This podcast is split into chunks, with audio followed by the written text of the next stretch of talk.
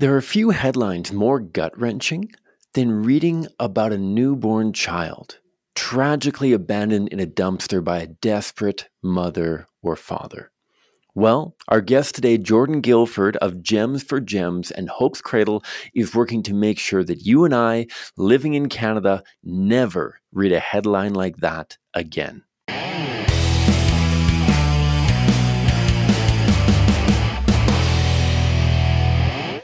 Hi, folks. My name is Cam Cote. I am your host today of the Pro Life Guys podcast. For those of you who are regulars to the show, you're used to hearing my my colleague, my friend, um, an excellent human being, uh, Peter Boss, generally does the intros, but unfortunately, he's a little bit under the weather, and so you are with me today. I I am the co-host of the show, generally speaking but I am really excited to be uh, with you today. Um, thank you for tuning in, and I'm really excited about today's episode. But before we dive into that, a few quick updates for those of you who may be new.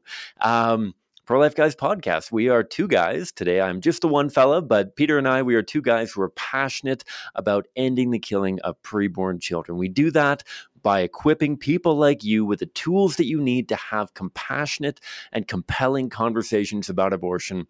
And we want to hear from you. We are always interested in where you're at on the journey of pro life engagement and outreach, whether this is something that you're doing within your friend circle, with your family, within your community, whatever it may look like online, in person. We want to help you have better conversations about abortion. That's what the show is all about. Um, and we want to give you some background on things that not only you can weave into conversation, but elements that you can share with the people that you're talking to to help make society a better place because let's let's face it um, the world that we live in is pretty messed up unfortunately and there's an awful lot of work to do. And thankfully, we have people, as I will get into in just a few moments here, like Jordan Guilford, who are working real hard to make sure that we have better support available for mothers and fathers. But before we dive into that, a couple quick announcements. First of all, exciting. Uh, myself, Cam Cote, I will be hosting a three week apologetics course live for a maximum of 25 participants on Saturday afternoons. Um, where we're going to aim for 2 p.m. Eastern Time. We're going to start on, let me look at my calendar again. We're going to start on Saturday, May 28th. And so we're just over a month away from that. We're going to run three Saturdays in a row until Saturday, June 11th. And this is going to be an hour and a half time where I'll share a little bit of info and then we're going to crack it open for a bunch of discussion around the difficult, the challenging conversations that you may be having. Maybe you're seeing online, maybe you're having on a campus or whatever it may be. This is going to be different than the five week stuck study series that I did last year. Um, this is going to be a lot more open um, ended. This is going to be a lot more kind of focused on the real conversations that you're going to have. Yes, episode or the first session, I'm going to do a brief kind of overview on the roadmap of effective conversations. Session two, I'm going to talk a little bit about bodily autonomy. Session three, I'm going to talk a lot about conversational dynamics, how to maintain composure, um, calmness, and clarity within conversations that you're having. And I'm going to share for 10, 15 minutes maybe um, at the beginning of each of these episodes. And then, like I said, just bust it open for discussion. Where are you at in conversations about abortion how have they been going and how can i help? I um, as peter often mentions i've had over 10000 conversations about abortion. I've made an awful lot of mistakes but through making those mistakes by god's grace i've been able to develop a lot of um, very effective strategies on how to connect on a meaningful way meaningful level with the people that i'm encountering. And so if you want to sign up for that you can go to our website prolifeguys.com um, it'll be under the take action courses kind of area. You can register register for that. We'll drop a link in the show notes as well for how you can register for it. It's gonna be 25 bucks. Um, that money goes towards helping build the program, but also helping us engage people on street corners and on doorsteps across the country. That's going to go towards part of our internship programming um, and some volunteer initiatives as well. And so, if you want to learn more about what a guy like me would have to say about some of the challenges that you are facing, please, please, please do um, engage on that. Second exciting announcement is that we are going to be launching our second quarterly roundtable. We did one back in January featuring Josh Brahm and Mark Harrington. It was super cool. Um, great opportunity for you to ask your questions directly to two um, experts in the pro life movement. And we're going to go a little bit of a different direction with this upcoming one. We haven't hammered out the date yet. It's going to be in the first two weeks of May, and so stay tuned on that. But we are going to be having two legends in Canada's pro life movement come to talk about the history of Canada's pro life movement. This was a, a, topic that we ended up talking a lot about during our last roundtable, um, talking about how the pro life movement has changed since people like Mark Harrington got involved. We want to get a little bit more in depth on the history of Canada's pro life movement. And so we are going to be trying to draw in, I don't know exactly if we'll be able to get Gwen Landolt, who we featured on Humans of the Pro Life Movement several months ago. Um, but we're going to try to get a few people who have been involved in Canada's pro life movement for over three or four decades, um, who have seen the rise and fall of many different different movements and organizations and give you the opportunity to pick their brains on how things have changed, what it was like when they got involved, what they're seeing right now, what is encouraging, what is discouraging them.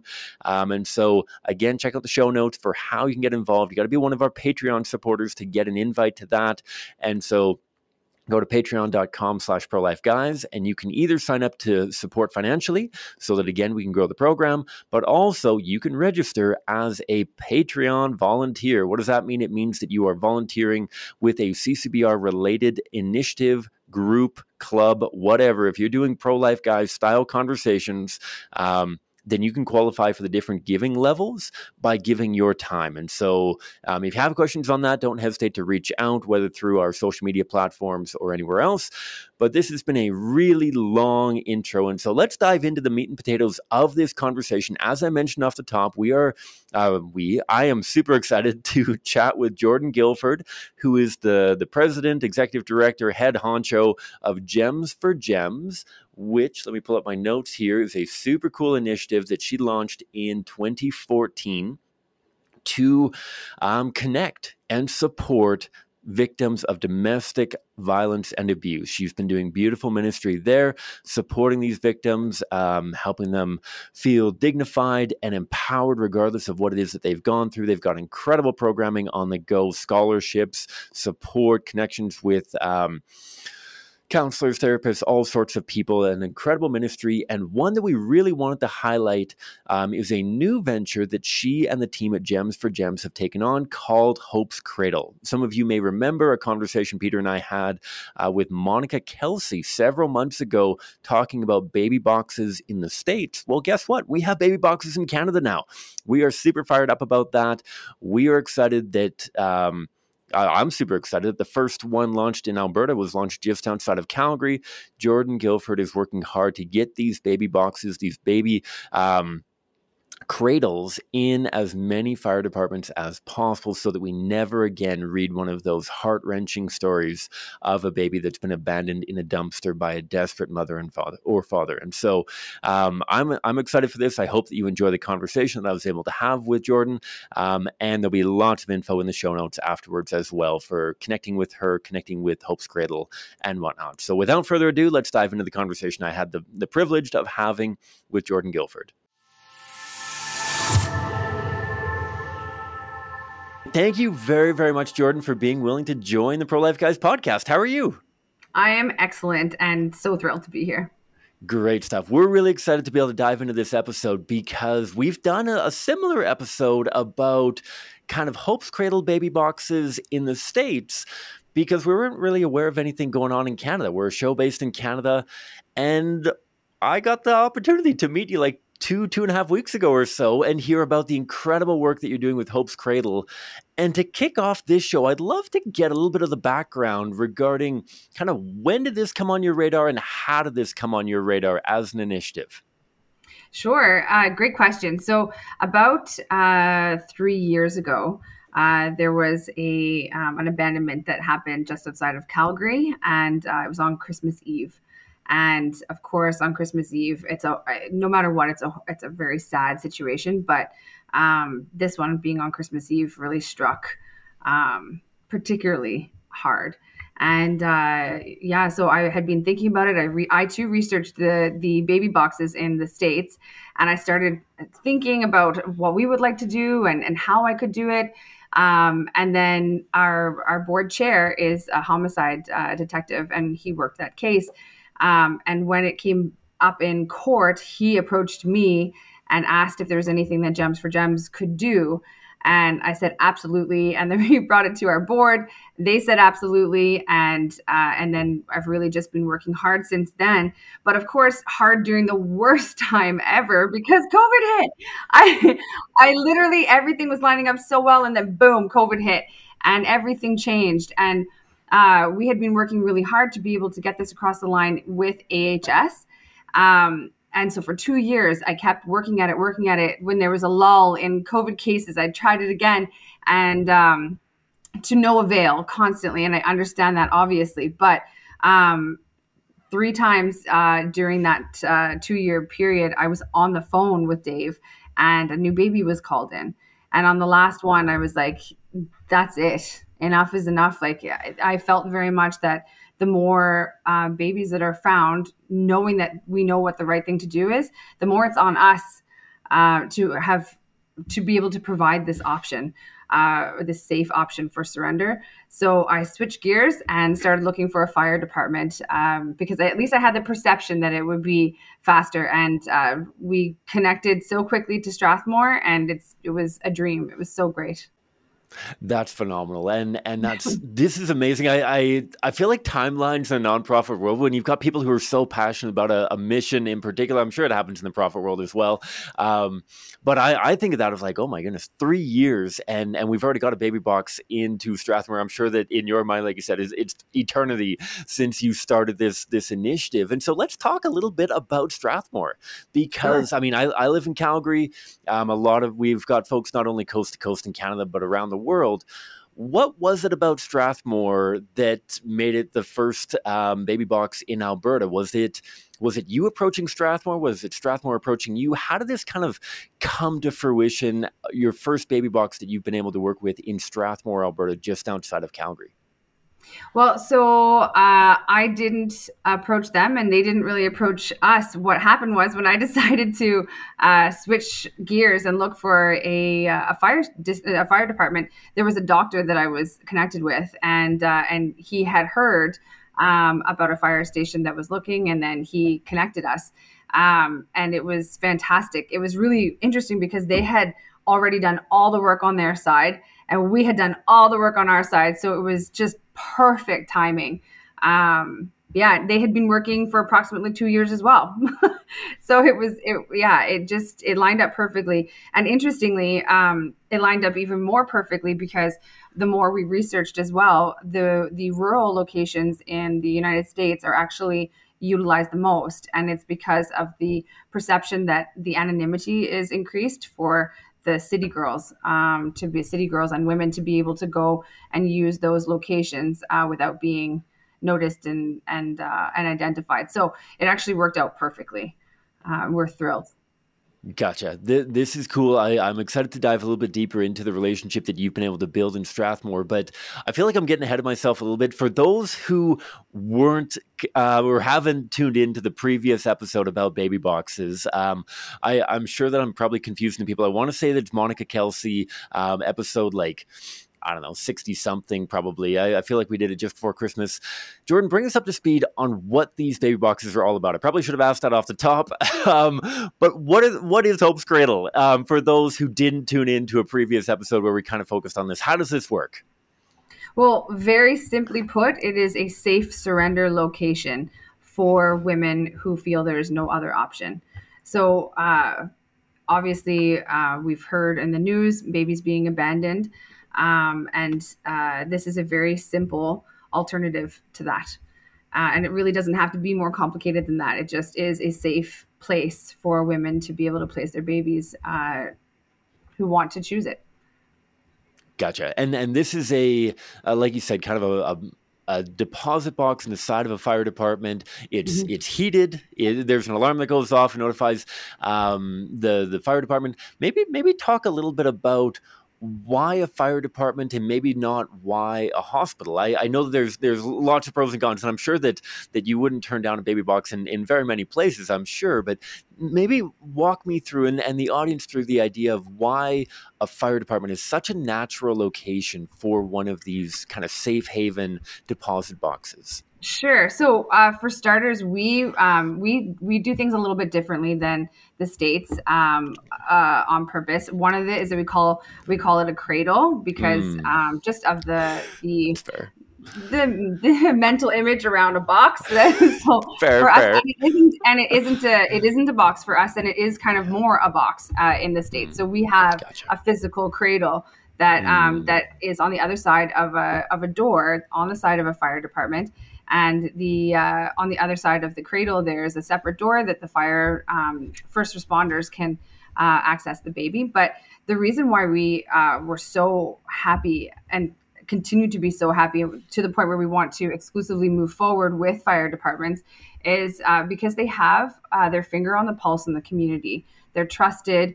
There's not the there's not the same uh, relationship as with police for instance.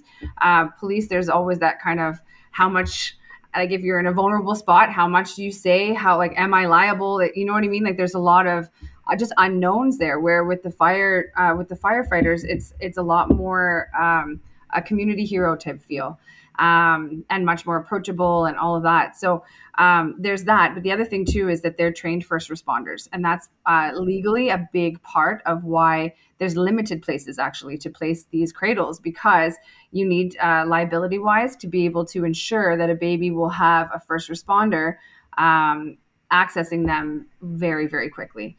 So um, yeah, it's worked out so well and, and for so many reasons. But the way it works inside the cradle is that um, when a when a mother approaches the door, uh, there's a four step process on the front of the door, and uh, and she opens the door, um, and within 30 seconds there'll be a, a, a very quiet alarm that she hears um, just to give her a heads up that someone will be coming very soon.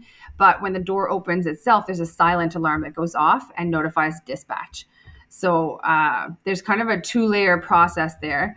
Um, and then the mother has about one minute uh, to to leave, uh, sometimes up to two, depending on whether the firefighters are on a call or whatever. But um, but then when she closes the door, uh, it's locked. So she can't have access back in there. But she also has 30 days to be able to reclaim her baby, uh, which I absolutely love because I think there's a lot of different circumstances, uh, namely the safety of the baby, that might be in jeopardy in that moment. Um, so I think it's really important to be able to give that option. Gotcha. That makes a ton of sense. And I, I'm so excited about this initiative. And, and I think that it makes, like you said, a, a million percent sense to be able to partner with the fire department.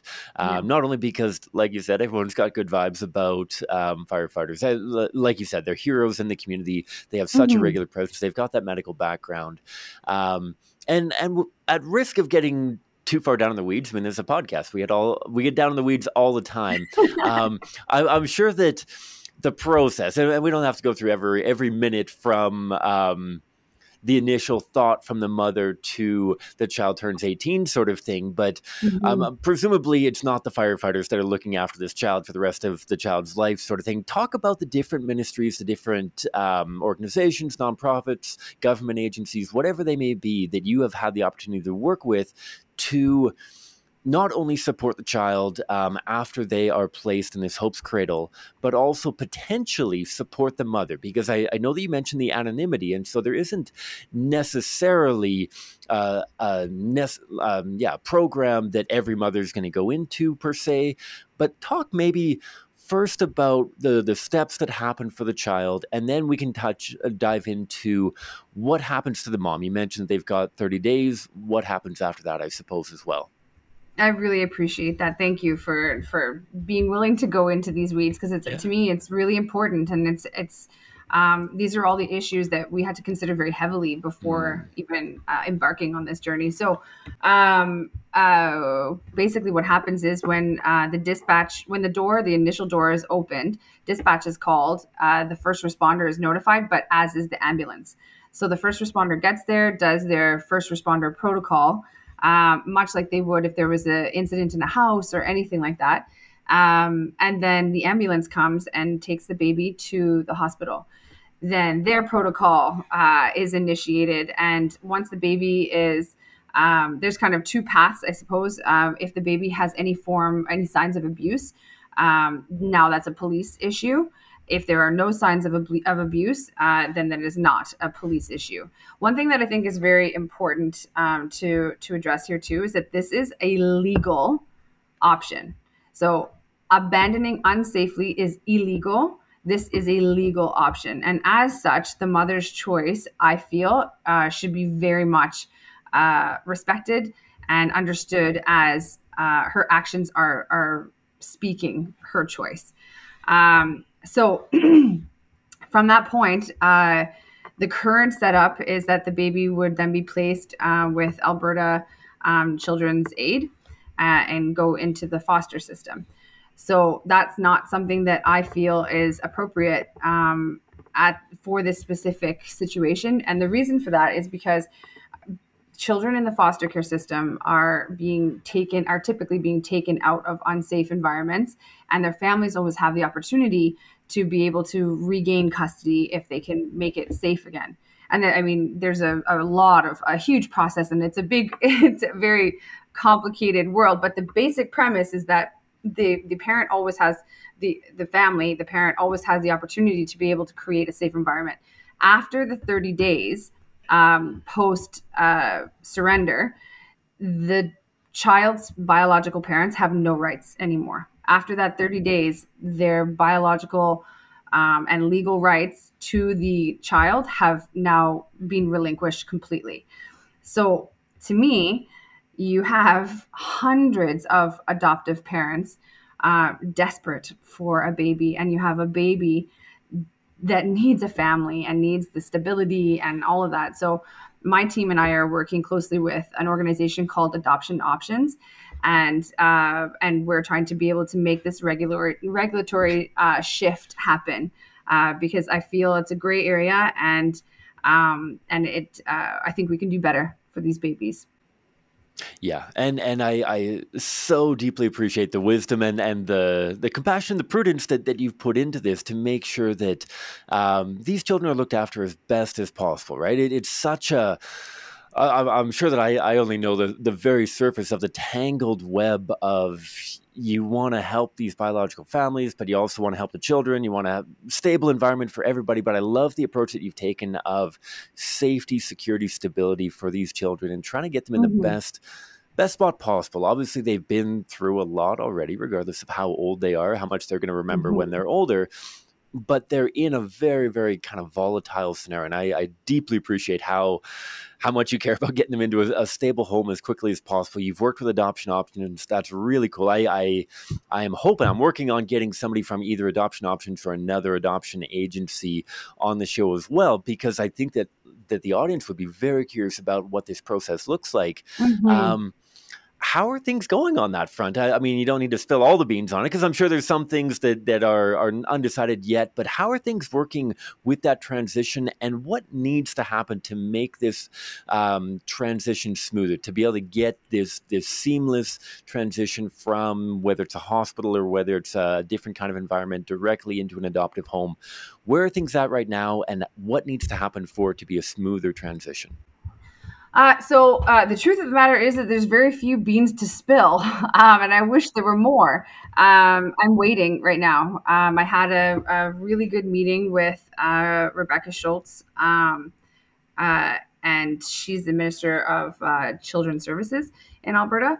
Um, I also uh, she had invited the um, I can't remember what her name is, but one of the senior people in Alberta Children's Aid to that meeting as well. So um, in that meeting, they were very clear about their stance on it. And um, their stance actually is uh, that they would receive the child and then do everything they could to locate the mother. Uh, and then if the mother didn't want to take her baby back, that they would be looking to the family.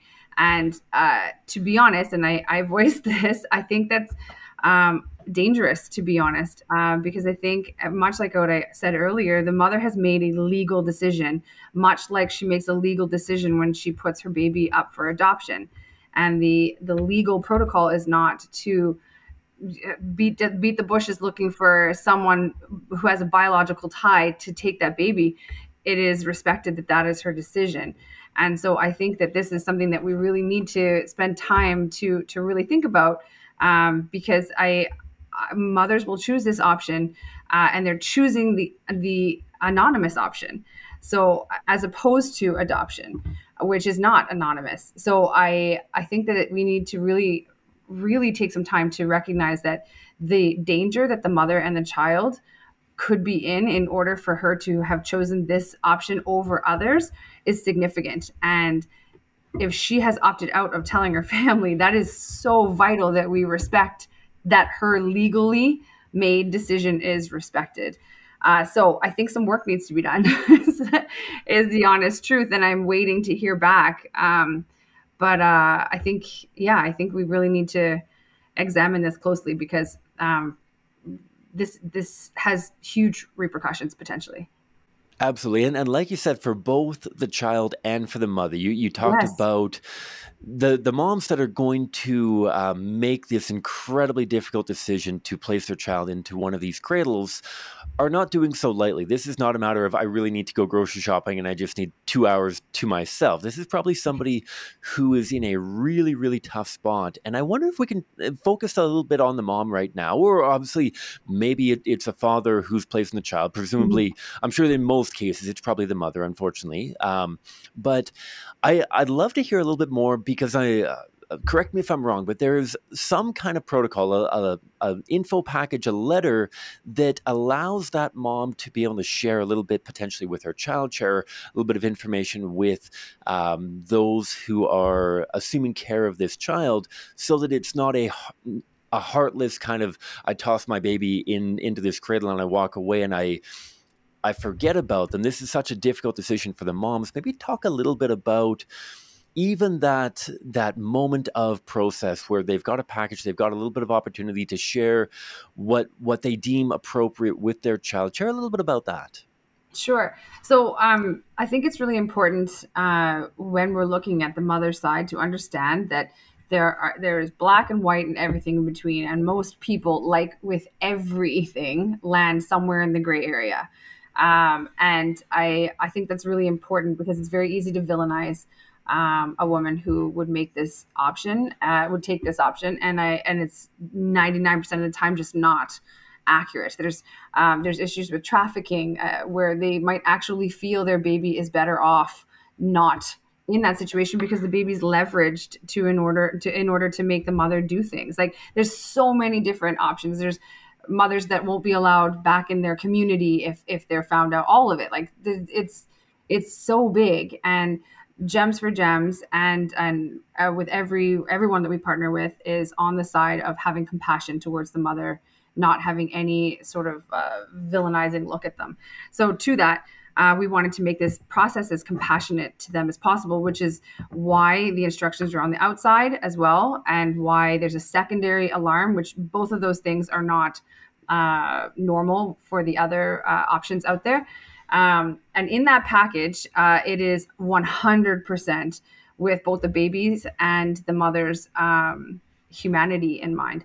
So we have a medical form in there for her to be able to fill out anything she's comfortable with sharing. Um, the envelope is uh, already addressed back to the fire station and has the postage paid already. So, again, removing any barrier possible.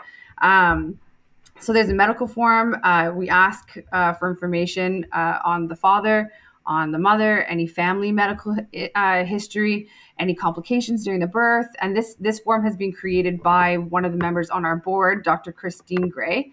Uh, so, everything has really had as many uh, pertinent professional eyes on it as possible. The other thing that we have is our uh, our our organization psychologist um, has uh, offered herself as a triage person for anyone who uh, who wants to utilize her services. So, for instance. Um, there's a there's a big thing in the domestic abuse world of not wanting to re-victimize the victim and that's really what we're trying to to stop here so that if the mother needs help with uh, her mental health, with prenatal or not prenatal, postnatal help, any of that, that she doesn't have to say her story over and over and over again to different people, that we can be the the conduit of of uh, transferring her story in in all the pertinent details.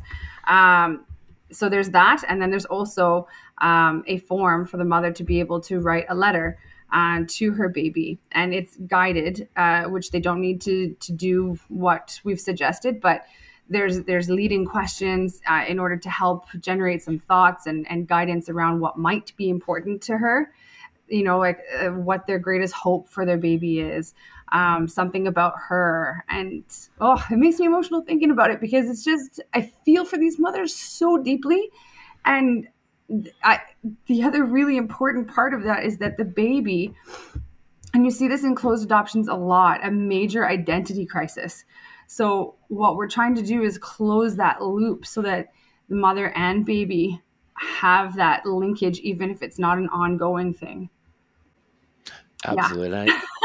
I, I, I, think that is so beautiful how, and, and like you said, just steeping this in the humanity, right? That, yes. that there's a lot of entities that, I mean, bang, bang, bang, we just make this all happen and, and fire this kid into an adoptive home. And, but that uh, we're, we're talking about people, right? I mean, it, it's so difficult to to keep this away from the abstract statistics of X number of, of children, this and this and this. But like we're talking about real humans yes. who have stories that have been told and are going to keep being told, and that we, we can't treat them as though okay well this box goes onto this shelf and it, it's gonna be happy there because it's just a box kind of thing this is a child that mm-hmm. like you said may may have difficulties with that that identity crisis or or why was I placed for adoption? Why was mm-hmm. why did this happen? And to have that connection with the mom, whether whether it, it's an open adoption or whether it's just a letter that they hang on to, that they're able mm-hmm. to have that message from a parent. Um, expressing that deep love and and um, hopes and dreams for that child. I think that's absolutely beautiful. Um, let's talk about repeatability. I mean, is is this a turnkey? Is this going to start popping up all over the place? What needs to happen for this to happen in more than just Strathmore? Because I, I know for a fact that this is you're not satisfied with just one spot in in Canada. Um, where where do we go from here? Uh, well, uh, my ultimate goal is to be able to have Hope's Cradle be a household name so that um, people don't have to uh, do much work to be able to just know that there is a safe surrender location. To me, I want to be able to see the numbers of abandoned babies go down significantly. Um, and that to me is is what would be a success for us and obviously each new cradle is a huge success and wonderful to be able to give that to their community and the surrounding areas but to me the ultimate measure of success is not having babies abandoned um, so in order to be able to achieve that level of success, to me, they have to be everywhere. It has to be a household name. They have to just be known um, uh, as as well known as as all the other options are. Uh, so they have to be in. To me, I would love to be able to see one in every community, or at least within a certain amount of kilometers uh, of every community. They need to be highly accessible um, because the other thing too is that you know when when you think about calgary itself we can put one in every quadrant which is wonderful. But what happens if someone is really well known? This is the other thing too that there's a lot of there's a lot of misunderstandings that it's it's a certain type of woman. And it's all types of women much like domestic abuse affects uh, every kind of every kind of person um, this affects every kind of woman. And it's uh, i think that's really important to understand that because um, for instance you take domestic abuse some of the people who i have heard the worst stories from are the highest profile people in calgary. And uh, that's what are her options? So when she looks at different places to be able to go she doesn't have the same option because the anonymity is not anywhere in Calgary.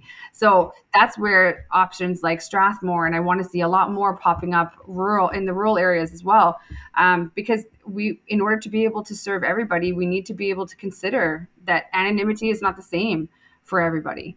Um, so yeah, my goal is everywhere and across Canada. My, my big goal is across Canada that it's well known across Canada. CBC has done a really great job of of uh, getting our word out with the the first one across Canada, and I'm so grateful for that. Um, and we need to do it again and again and again and again and again to be able to make it so that we can achieve this goal. Gotcha. I love it. I, I hope that everyone listening is as fired up as we are, Jordan. And and bearing that in mind, so what what can not not the quote unquote average person, but but let's talk through. I mean, I, I don't know exactly who's listening to this program. Let, us talk of of how does this happen. Let, us pick a, a, random community. Let's say High River. Uh, my my mm-hmm. wife was a teacher down in the High River. I'm fairly familiar with High River, and again, it gives kind of that rural rural take. Mm-hmm. How, how, does this happen in High River? We need somebody from the fire department. Do we need somebody from the community? What kinds of people do we need to make this happen in more and more communities? I guess. So the first step is that we need community buy-in uh, from the fire department. So uh, I'm very like our organization is very willing to help with fundraising, to help all of that. Uh, so the and, and honestly, I can't imagine that there wouldn't be really great traction in any community. Um, but the biggest uh, barrier is being able to get the fire station on board. Um, so for the average person, approach your fire station and, and, and rally your friends to be able to show how important it is to your fire department. Uh, and, and then, and we can go from there. Um, one of the things that is just, just so wonderful about the, the Strathmore Fire Department is that um, they already had huge buy-in, which was a huge help, but the, the captain there, Captain Eric Alexander, um, has stayed on with us. So he's part of our Hopes Cradle team. So he can be a resource to help um, fill in the blanks on the fire station side. Uh, I understand that until there's many, it's probably a bit of an intimidating process because there's probably all kinds of concerns about liability and all of that. And Eric has already gone through all of that, and he and his team and his chief uh, and his community were confident moving forward. So it's very doable. It's just that um, they have to be aware of the uh, desire in the community and then also the fact that there is support um, uh, from GEMS and from uh, Eric as well. Gotcha. I love it. Uh, one thing that you and I will talk about after the show, we'll talk about getting whether, whether it's a petition form or whatever that somebody could take door to door for all of their neighbors, everybody yes. in their church, whatever it may be, that they Wonderful. could present to a fire, fire department. Put us in the ballpark financially speaking. What what are we looking at for kind of beginning to end of of getting this this box installed? Are we in, in the ballpark of fifty thousand dollars, hundred thousand dollars, five thousand dollars? What what kind of drumming up? I, I would absolutely agree with you. This this I mean, money money should be growing on trees for initiatives like this, and so yeah. I'm sure that regardless of what the price tag is, there'll be lots of people who are fired up about it. But but put us in the ballpark on on what this looks like. So uh, the flat cost is twenty thousand Canadian for it, and I'm pretty sure in the states it's twenty four American. Um, and uh, one of the things that we do um, with uh, within that budget is that it's all custom made. Um, so it, it's beautiful. The, set, the setup is beautiful, and uh, yeah, it's really well done. We use local people uh, to be able to help construct it, and actually, the construction team is just spectacular, like spectacular uh, with construction and the electrical. They we're and they're staying with us for across Canada as well, which I they're so in. Our whole team is so in, so it's lovely. but uh, but twenty thousand dollars is start to finish completely done. Uh, so literally all the fire station has to do is point to what where they want the hole, and then the then the cradle is all built around that. The door is built around it. Uh, the only ongoing cost is uh, for the alarm, which is I think uh, Eric said it's twenty dollars a month or something like that. So it's really nothing. It really we we cover everything. Love it. I love it. I I mean, you think about and and, and this is no um, no attack on folks that, that want to sponsor a park bench along a beautiful walkway or anything like that. But but to think about there are so many people who who want to do something good to, to help their community. What what better could you do than than a, a Hope's Cradle that will allow a mother in a, a crazy situation to be able to choose such a beautiful option for her child, um, care and support. I, I think that's incredible. Um, so, so that's on fire department rallying up the support for the fire department. That's rallying up some some financial stuff, and I'm sure that uh, mm-hmm. uh, we'll have lots of links, and we'll talk a little bit about um, where people can donate and that kind of stuff towards sure. the end of the program. Yeah. Is there anything else that we need to be worried about? Whether it's it's municipal politics, whether it's provincial, federal stuff. Is is there any kind of political angle? Angle that as well can be addressed or helped by people making their their interest and and or concern regarding this this problem of abandonment uh, what else can people do or is it just focusing on the fire department at this point? Well i mean the dream would be that it comes top down uh, where there's a, a a government ruling that uh, there has to be a certain amount of Hope's Cradles per kilometers. Um, so that's that is the absolute that would make it amazing. Because right now obviously we're doing it the the slower way and I'm trying. I you know the meeting where I met you I met wonderful humans and I'm I'm following up with all of them uh, which is fantastic. But um, yeah that would be an absolute dream if we could have that because um, yeah both both funding wise and um, having the government's support so there's no there's no barrier right now. It's just that they could make it much easier. Mm-hmm. gotcha. Gotcha gotcha. And and that i say what you will about politicians. I think that if, if we could channel some of their efforts and, and enthusiasm in this area, I think the world would be a much better place. And so we can absolutely work on that. Right to your local politician, whether municipal, mm-hmm. provincial, federal. Let's talk about this. Um, before we dive into where we can find out more about you and the initiative, is there anything that I that I haven't asked that I should be asking? I uh, my mind is going a million miles a minute. I'm sure there's things that you wish people asked you about more about this project. Is there anything that I'm missing that that you want to share with the audience? No, I think that you did a really really great job of being incredibly comprehensive. And uh, you're totally right. People miss the mark a lot um, because there's a lot of different intricacies that go into this. But um, I think it's really uh, one of the things that I love the most about this chat with you is that you really looked at it from both the from all three sides: the community side, the baby side, and the mother side. And I think um, those three uh, different uh, avenues are, are what makes this a needed, b successful, um, and c it, it's it's what will be able to make it accessible for everybody. Gotcha. Well, that that's the hope. Um, I'm, I'm sure that if I, if we if we think of anything after we, are done the recording, we can throw it into the show notes. But let, us um, tie things up with a, a, beautiful bow. How do people get in contact with you? How do people learn more about the organization? How do people donate towards making this happen, whether in their own community or another community that might have a willing fire department but may not have that twenty thousand dollars? How do people get involved? Uh, so uh, we're very happy. Like our organization is Gems for Gems, and Hope's Cradle is an initiative of Gems for Gems. We also provide full scholarships uh, to trade schools for survivors of domestic abuse as well, and we have an ambassador program. And um, I would love for your listeners to learn more about about all of that too, because um, it all works together. We're all about empowering the community and leading by example. Um, so uh, you can find all the information on Gems for Gems and Hope's Cradle uh, at gemsforgems.com.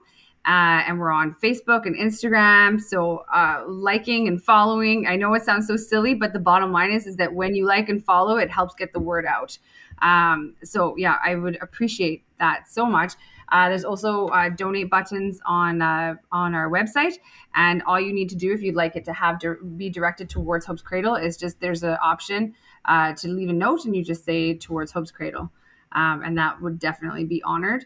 And it also makes it possible for us to be able to fund uh, locations that don't have funding. So for Strathmore, for instance, they partnered with us and split it, this fire station split it with us 50 50, which was amazing because it's all of the members that have donated for that, which was beautiful, but there's not always that option. So, um, but donating and putting a note that's for Hope's Cradle will make it possible for us to be able to do it with uh, fire stations that don't have that uh, resource. Love it. Thank you so much. We'll have all of that information in the show notes as well. Um, and and Jordan, just to, to to drop the foreshadowing, we are. I would love to to have you on again to talk about the greater mission of Gems for Gems. I've been crushing through the website, and and it was so difficult to stay on track because there's so many amazing things that you do that go so far beyond um, Hope's Cradle. So we're absolutely going to have to talk again. But thanks so much for taking the time to join me this morning on on the podcast. I, it was honestly my pleasure, and I think you did such a great job of covering off everything. So thank you very much. Gotcha. All right. Thank you very much, all of you, for tuning in. A, a, huge thank you, obviously, to Jordan Guilford for for taking the time to chat with me about the incredible Hope's Cradle initiative that you've started under the mantle of Gems for Gems.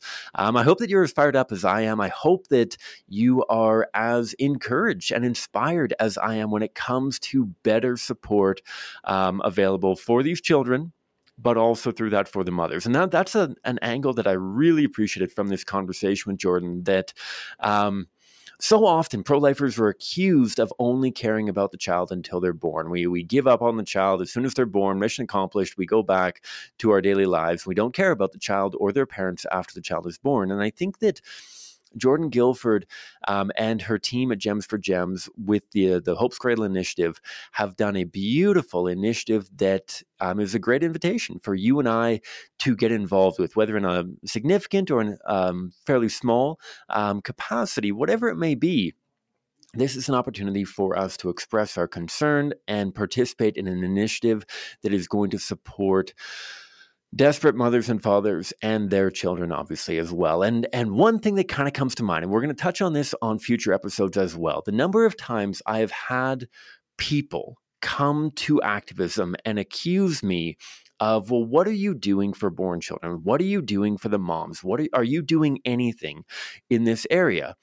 And for a long time i kind of sputtered saying like well well i i'm involved in the educational arm. I'm not involved in the pastoral arm. No i'm not doing anything in the pastoral arm. No i'm not d- donating any money towards these resources. No i haven't adopted any children. No i haven't done anything like that. And while there's a principled response we've talked about on several occasions that regardless of whether or not you are adopting children, regardless of whether or not you are bankrolling your local pregnancy care center, um, doesn't actually change the truth that abortion directly and intentionally kills an innocent human being, and that is never an appropriate solution to even the most challenging of pregnancies.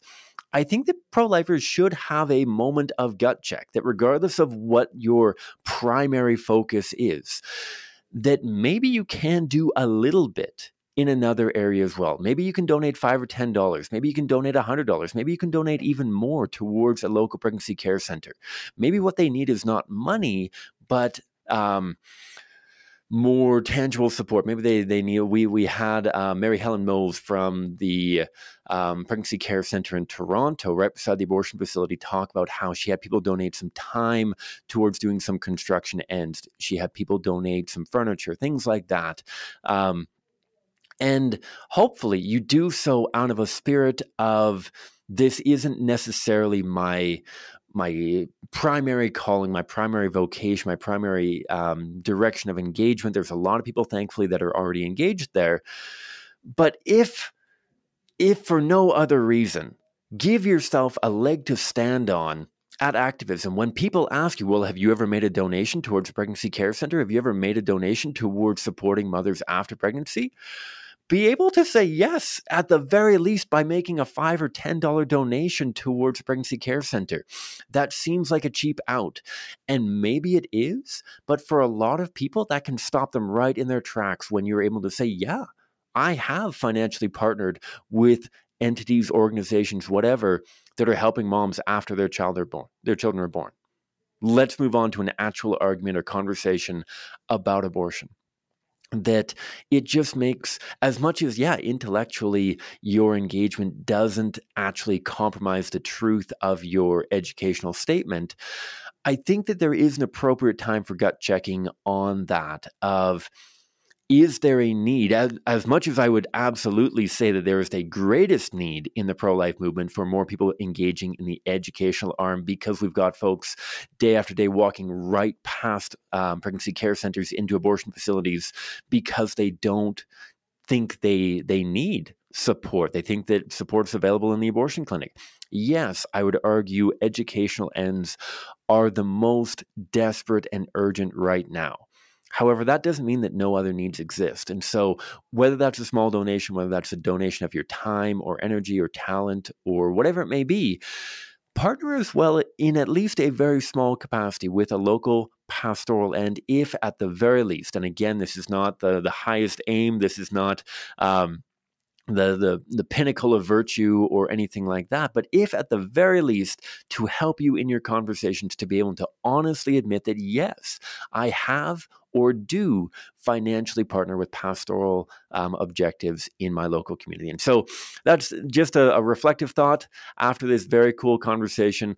As I mentioned, check out the show notes below for info regarding how to connect with Hope's Cradle, how to get involved and bring these cradles to your community, um, connecting with your fire department and and other. Um, local areas of need. And so please check that out. Again, as I mentioned off the top, please do sign up for the course that I'll be hosting on Saturdays, end of May, early July, uh, June, sorry. Three episodes back to back, um, open conversation discussion, allowing me to try to help you through whatever challenges you may be encountering. And so um, you can find that on your website. Um, with that, you are going to not only get a bunch of time um, with me, but you'll get access to a few other um, resources that we have at our disposal to help you um, navigate challenging conversations. So, again, 25 bucks for three sessions. I know that a lot of the stuff that we're going to cover has been covered in bits and pieces around the podcast as well. And so if you're um, 25 bucks is out of your range, please contact us and we can probably figure something out. Um, but if you're in a position to do so, your $25 um, registration fee will help us build this program and build the engagement that we are doing across the country and also sign up as a Patreon supporter so that you can be part of our next quarterly roundtable featuring a couple of legends in Canada's pro life movement. So thank you very much. I appreciate you tuning in. Um, I'm sure next time you'll have Peter back as well, but it's been a joy to be with you. I hope that you have a wonderful rest of the day wherever you're at and that you continue to engage in conversations in whatever capacity they may be uh, with your friends, family, and members of community. Thanks much and God bless.